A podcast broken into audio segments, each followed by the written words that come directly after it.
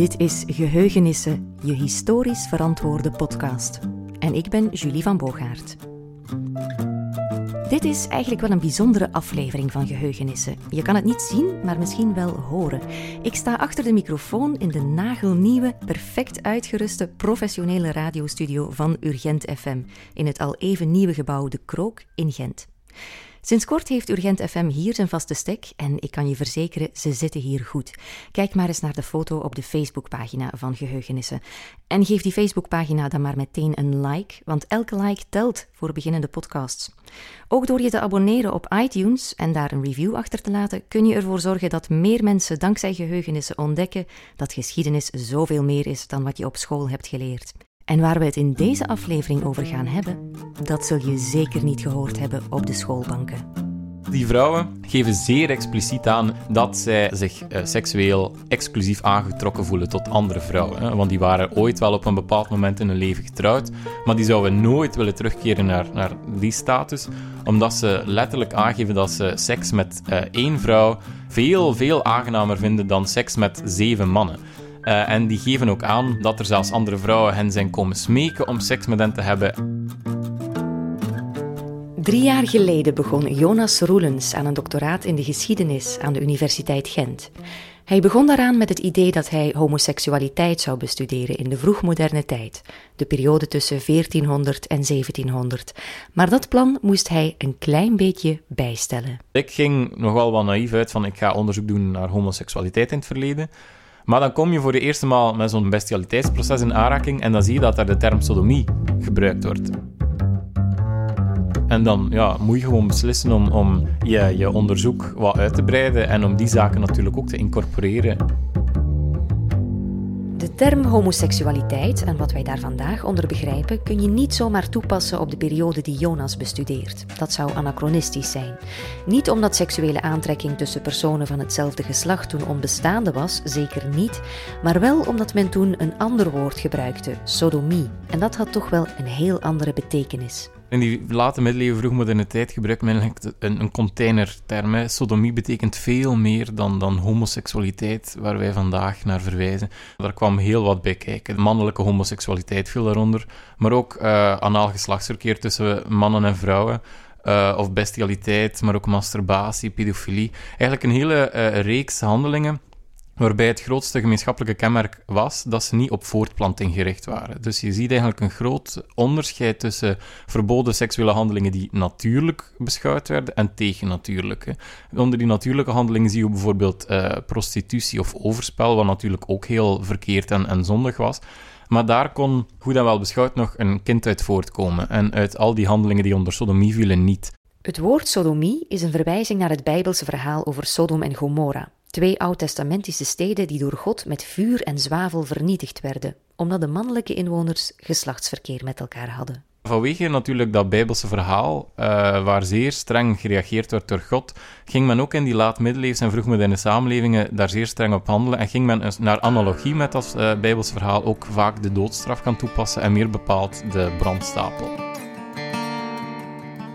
Is een soort symbolische representatie van die uh, steden die in vuur en vlam opgaan. Die uh, zondige steden, Sodom en Gomorra, die verbrand zijn door God, keren vaak terug. Net als waarschuwing. Hè? Ook, ook, ook uh, juristen pleiten wel eens voor het feit van: kijk, in een samenleving kunnen we dit verderfelijk kwaad niet tolereren, want anders straft God ons net zoals hij die steden gestraft heeft. Dus het is een zeer bijzondere denkwijze dat je ervan uitgaat dat een samenleving in zijn totaliteit gestraft zal worden voor de zonde van een paar individuen. En heel concreet krijg je dan voorbeelden zoals Joost de Damhouder, die een zeer bekend en, berucht jurist is in die 16e eeuw, schrijft dan duidelijk van uh, sodomieten die veroorzaken hongersnood en pest en oorlog en overstroming en dergelijke meer. Dus die moeten uit de samenleving verwijderd worden. En hij gaat zelfs zover dat, uh, want natuurlijk onder sodomie valt bestialiteit ook in die periode, wat dat wij nu wel vreemd vinden om, als concept. Maar hij schrijft dat zelfs de dieren die um, betrokken zijn in die seksuele handelingen, ook die moeten verbrand worden, net vanwege het feit dat die samenleving uh, rein gehouden moet worden. Uh, ook al geeft hij dan zelf toe dat die dieren ja, geen geweten hebben en dus niet per opzet zonde kunnen plegen. Maar het is toch zo belangrijk om alle herinneringen van die zonde te gaan wissen.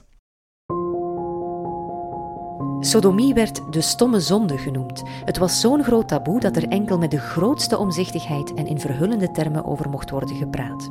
Iets dat Jonas hard opvalt in de bronnen die hij raadpleegt. Telkens wanneer het aan bod komt, krijg je een uitgebreide verontschuldiging, als het ware. Theologen die schrijven van ja, kijk best lezer, ik snap wel dat dit ongehoord is, maar uh, we moeten het er toch even kort over hebben.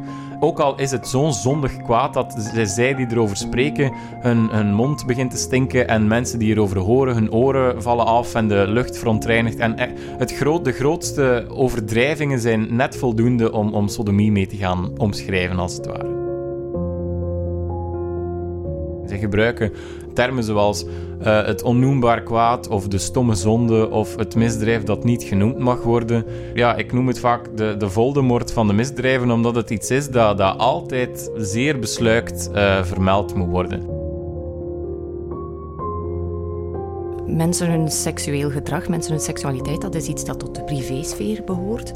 Hoe kon men dan mensen aanklagen, uh, bewijslast aanvoeren? Dat is natuurlijk zeer moeilijk. Hè? Sodomie is bij uitstek een misdrijf dat, dat weinig of geen sporen nalaat. In tegenstelling tot een diefstal of, een moord heb je zelden een soort uh, uh, duidelijke aanwijzing voor wat er hier nu precies gebeurd is. En dat maakt het ook zo moeilijk om na te gaan hoe die zaken überhaupt in de openbaarheid komen je ziet dat er daar wel een paar verschillende mogelijkheden zijn. Hè. Je hebt in bepaalde gevallen heb je mannen die een andere man proberen te verleiden op een openbare plaats, zoals een, een badhuis of een steegje of, of een urinoir of zo.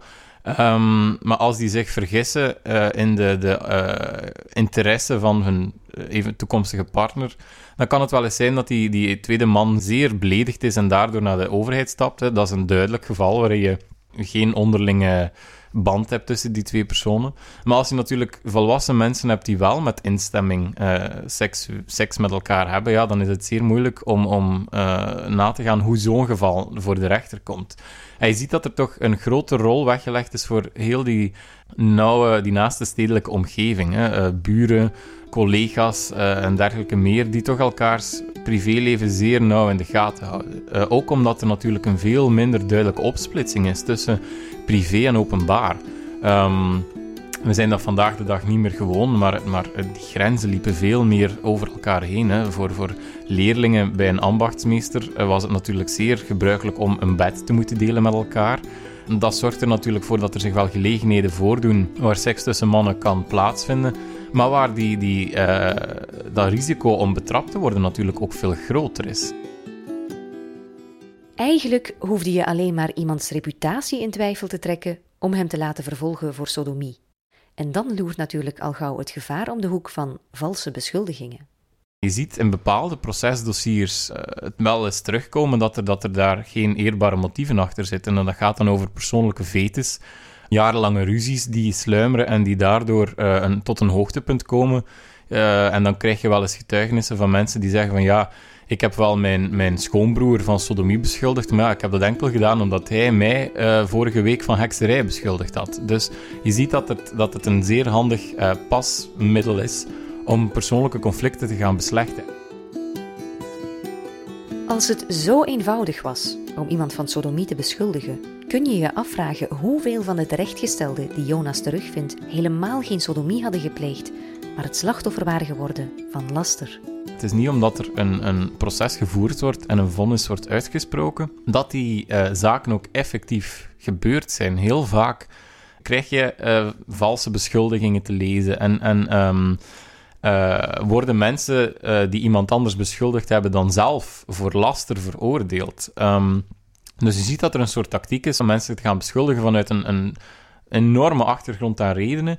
Uh, maar dat maakt het net zo moeilijk om als historicus te gaan uh, nadenken over ja, wat is hier nu werkelijk aan de hand. Hè? Zelfs zaken waarbij iemand ja, op de brandstapel terechtkomt, eigenlijk weet je zelfs niet of, er, of die persoon überhaupt seksuele handelingen gepleegd heeft die uh, volgens de toenmalige mentaliteit niet konden. Dus, dus op een bepaald moment in mijn onderzoek zit je wel echt met, met de handen in het haar en weet je, het op de, weet je niets meer van wat is er hier nu überhaupt aan de hand. In sommige gevallen komt effectief aan het licht dat het om een valse beschuldiging ging. De beklaagde wordt dan vrijgesproken en de aanklager moet zijn lasterpraktijken met zijn leven bekopen. Een zeer inventieve vrouw die ik tegenkwam, uh, had dus een minnaar, dus die had een zeer goede, of ja, die had een reden om uh, haar man uh, uit de weg te ruimen. En die had zich, um, ja, die had zichzelf mishandeld met een stok in haar achterste om een soort, ja, om wonden te creëren en om, om de rechter er echt van te overtuigen dat ze fysiek misbruikt was door haar man. Het zag er dus niet goed uit voor de beschuldigde. Hij had alle bewijzen tegen zich. De man bekende onder foltering en werd veroordeeld tot de brandstapel. Maar zover kwam het uiteindelijk niet.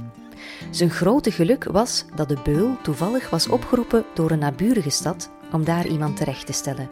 Een paar cruciale dagen uitstel van executie. Waardoor de ouders van het slachtoffer in deze, dus die man, uh, het proces herriepen en, en zeiden van ja, maar kijk, die verklaringen zijn uh, ongeloofwaardig. Want er zijn al eerder moordpogingen op, mijn, uh, op onze zoon geprobeerd en die vrouw probeert gewoon haar man aan de kant te zetten.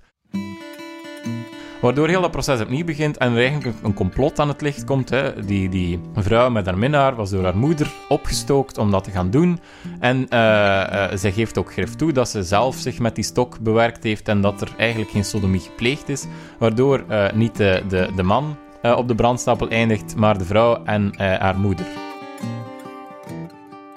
Dus, dus je ziet dat er wel zeer streng opgetreden wordt tegen dat soort valse beschuldigingen. Maar je kunt je niet van de indruk ontdoen dat die valse beschuldigingen waarschijnlijk ook wel eens succesvol zullen geweest zijn in bepaalde processen. Want nogmaals, als die beul wel in de stad was geweest, ja, dan ging hij diezelfde dag nog de brandstapel opgeleid hebben. En dan was de, die, die arme man uh, in mijn database terechtgekomen als sodomiet.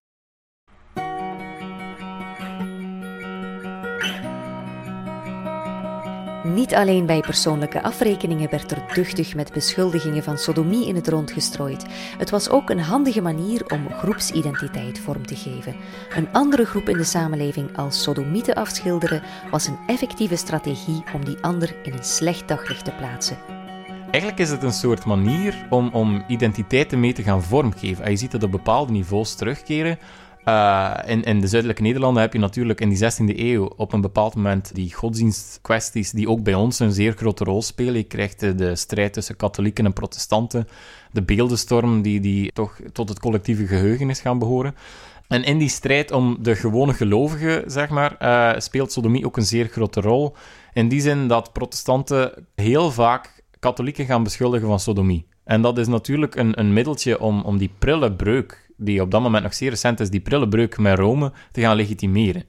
Um, de paus wordt systematisch voorgesteld als een, een antichrist die uh, Rome regeert als ware het een tweede Sodom. Katholieke kloosters uh, worden, worden voorgesteld als, als broeihaarden van, van sodomie. Je ziet dat in, in traktaten, in liedjesteksten, in nieuwsprenten. Dus je ziet, eh, alle media worden aangewend om uh, ja, de katholieken van te overtuigen om bij de protestantse kerk zich aan te sluiten. Maar ja, niet enkel religie uh, speelt een rol in, in, in dat discours. Hè. Ook in tijden waar er geen religieuze conflicten zijn, zie je dat sodomie gebruikt wordt om een soort identiteit mee te gaan bepalen. In die zin dat er altijd van uitgegaan wordt overal in vroeg modern Europa, dat in je eigen gemeenschap, in je eigen stad, in je eigen land, gebeurt sodomie niet. Het komt er niet voor. En dat is heel frappant, omdat je dat rechtstreeks kunt extrapoleren naar onze hedendaagse samenleving. Als je uh, dictators tussen, ja, ja, eigenlijk dictators zoals uh, Poetin en dergelijke meer hoort zeggen van ja, in Rusland kennen wij dat niet. Dat is een westers westerse vorm van decadentie. Uh, presidenten zoals Mugabe en, en uh, die Iraanse president, die allemaal gaan beweren van ja, maar in ons land komt dit niet voor. Ik weet niet waar jullie het vandaan halen, maar wij kennen dit niet. Dat is letterlijk het discours uit die vroegmoderne tijd. Van het is een buitenlands fenomeen en het komt via contact met buitenlanders ook in onze samenleving terecht. Het, het, het grappige is dat in, in, vroegmodern Europa dan is het altijd Italië die kop van jut is. Hè. En dat speelt natuurlijk mee, dat religieuze niveau, uh, dat, dat, Rome, hè, en, heel die, die uh, protestantse polemiek, is Rome altijd uh, de broeihaard van sodomie. Maar je ziet dat ook doorheen die vroegmoderniteit, is Italië heeft het altijd gedaan. Hè. En daar komt het altijd voor, veelvuldig voor, en, en worden mensen niet bestraft. En dus die Italianen worden consequent als, als sodomieten gepresenteerd. In de meeste bronnen zien we hoe anderen over sodomieten dachten. En dat was meestal niet op zo'n positieve manier. Maar hoe zouden ze eigenlijk over zichzelf gedacht hebben? Het frustrerende aan mijn onderzoek is inderdaad dat je zeer graag een soort realiteitsmachine zou ontwikkelen en, en met die mensen zelf wil praten om te zien of er, ja, of er zoiets bestaat à la een geaardheid, want dat is een zeer uh, beladen begrip in, in uh, mijn onderzoeksveld. Um, en in die bronnen krijg je enkel mensen te horen via een bepaald kanaal. Hè. Ze worden ondervraagd in een proces, uh, een zeer specifieke context, waarin heel veel op het spel staat, hun leven namelijk. Die hun verklaringen worden dan geregistreerd door een, een, een klerk, een jurist, die het waarschijnlijk allemaal nog gestandaardiseerd.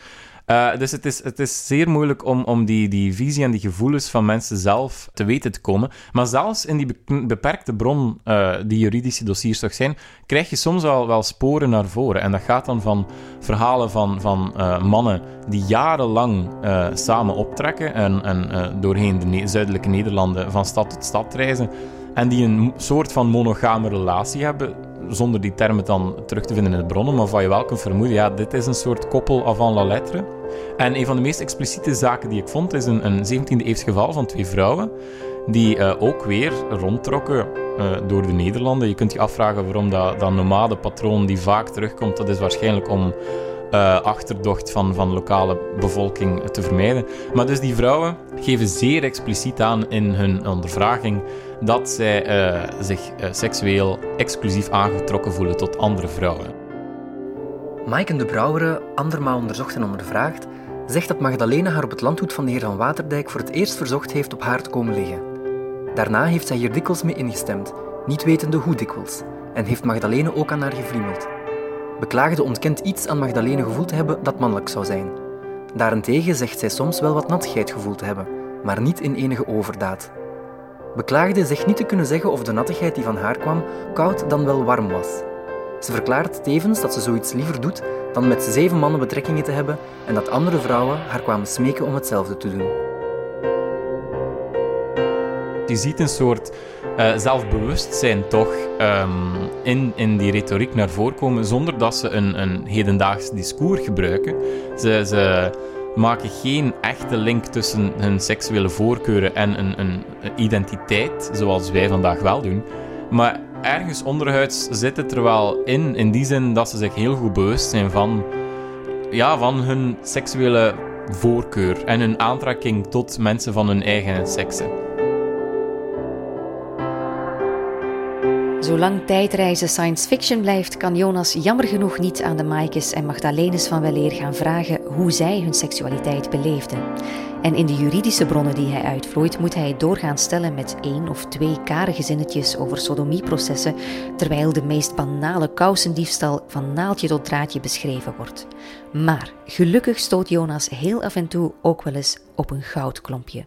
Een rechtszaak die eigenlijk leest als een moderne misdaadroman. Hoofdpersonage is Karel Rijkaard een 18-jarige jongen uit Geel die werkt als kleermakersleerling.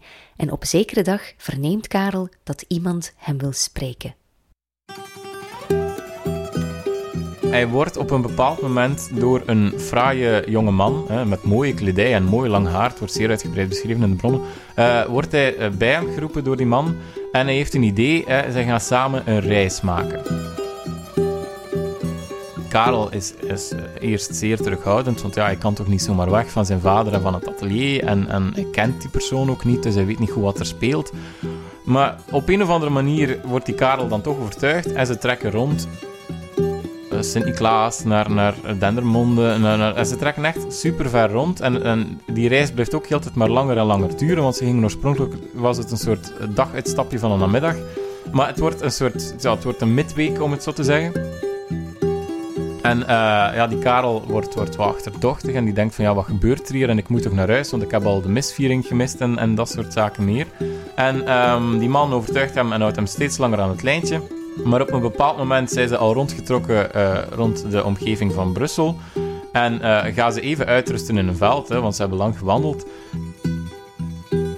En op een onverwacht moment haalt die man een mes boven en begint Karel te steken, en verschillende malen te steken, en hij laat hem voor dood achter.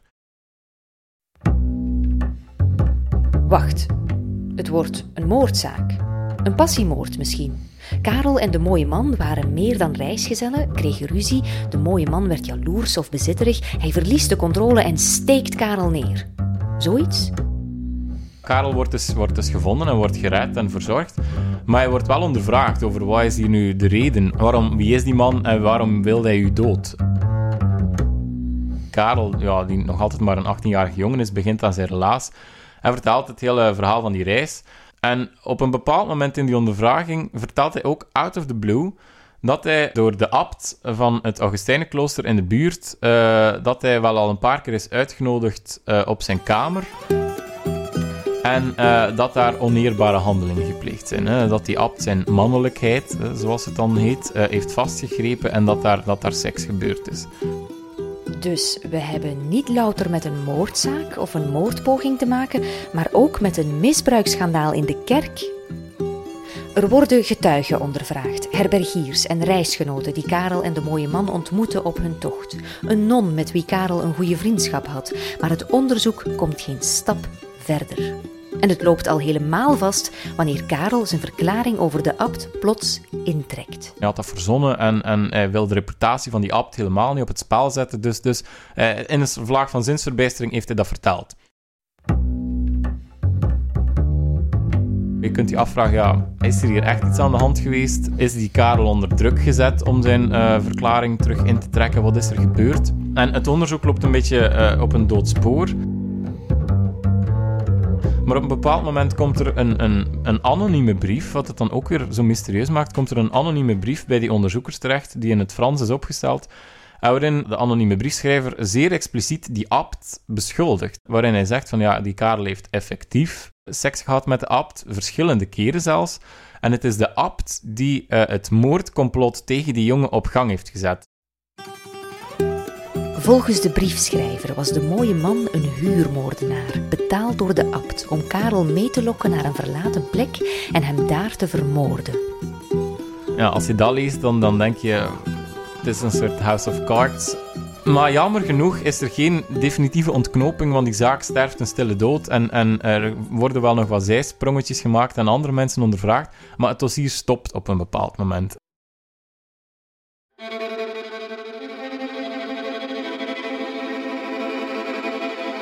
En dan, dan ja, zit je verbluft in die archiefzaal. En dan komen de vragen. Veel meer vragen dan antwoorden. Wie is de anonieme briefschrijver en wat is zijn agenda? Spreekt Karel de waarheid over wat er tussen hem en de abt is gebeurd? Was de mooie man werkelijk een huurmoordenaar en was de abt dan de opdrachtgever? En waarom zou Karel om te beginnen zomaar alles laten vallen om erop uit te trekken met een onbekende man die er weliswaar niet slecht uitziet? Het is echt frappant hoe die, uh, die huurmoordenaar dan verschillende keren omschreven wordt als een mooie man. Uh, je zou je gast kunnen afvragen of die app dan uh, een mooie vent heeft ingehuurd, net omdat hij weet dat die Karel daardoor net iets bereidwilliger zal zijn om mee te gaan op dat verre avontuur. Maar ook dat is koffiedik kijken en is interpretatie, maar het is inderdaad, ja, het is, volgens mij is, het iets wat vreemd als zo'n leerling zijn atelier verlaat en, uh, en zomaar meetrekt. Natuurlijk als je denkt dat je een namiddagje weg zal zijn en het blijkt dan plots met overnachting en ja, ik weet het niet.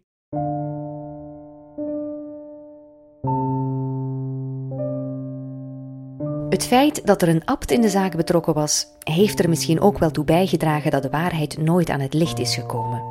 Durfden of mochten de onderzoekers wel tot op het bot gaan wanneer de reputatie van zo'n machtig figuur op het spel stond? Het lijkt me een soort doofpotoperatie te zijn. En of die abt dan nu werkelijk de opdrachtgever is voor die moord, er spelen sowieso zaken waar wij het fijne niet van weten.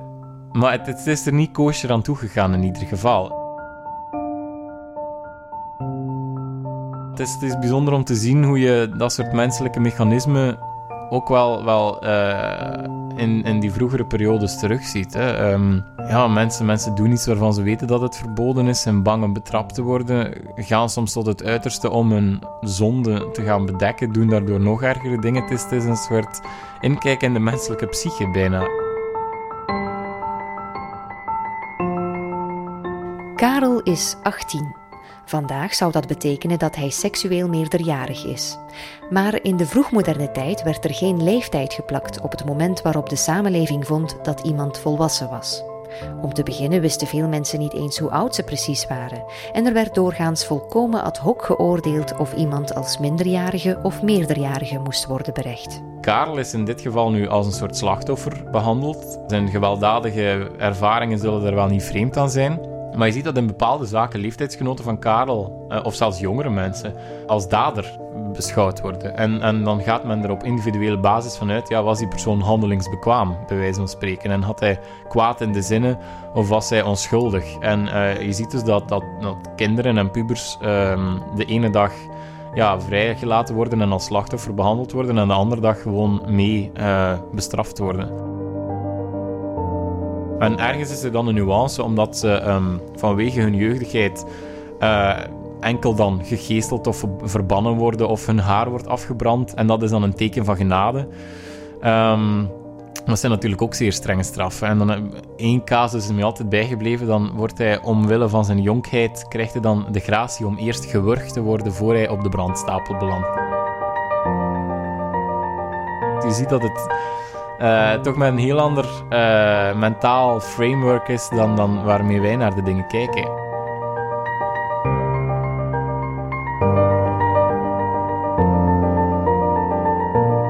Je hoorde Jonas Roelens over zijn doctoraatsonderzoek over sodomie in de vroegmoderne zuidelijke Nederlanden. Jonas heeft samen met Wannes Dupont en Elwin Hofman net een boek uit. Verzwegen verlangen, een geschiedenis van homoseksualiteit in België. Meer info over het boek zet ik op de Facebookpagina van Geheugenissen. Ik ben heel erg blij dat je luisterde naar Geheugenissen. Maar wat mij nog blijer zou maken, dat is dat je je zou abonneren op Geheugenissen via iTunes. En sinds kort kan dat ook op Stitcher. Abonneren en een goede review schrijven, dat zou mij pas blij maken. Ik wil niet afsluiten zonder Urgent FM ontzettend hartelijk te bedanken. Ik heb zelf bij Urgent FM mijn allereerste radioervaring opgedaan en ben zo nog meer verliefd geworden op het medium dan ik al was. Dus ik ben hen ongelooflijk dankbaar voor de kansen die ze mij toen gegeven hebben en mij nu nog geven. Ik mag zowaar hun studio in de krook gebruiken voor geheugenissen. Geweldig toch? Tot slot ook veel dank aan Stef Brankaert, die het fragment over Maaike en Magdalene insprak. Dit was Geheugenissen. Ik ben Julie van Boogaard. Tot de volgende aflevering.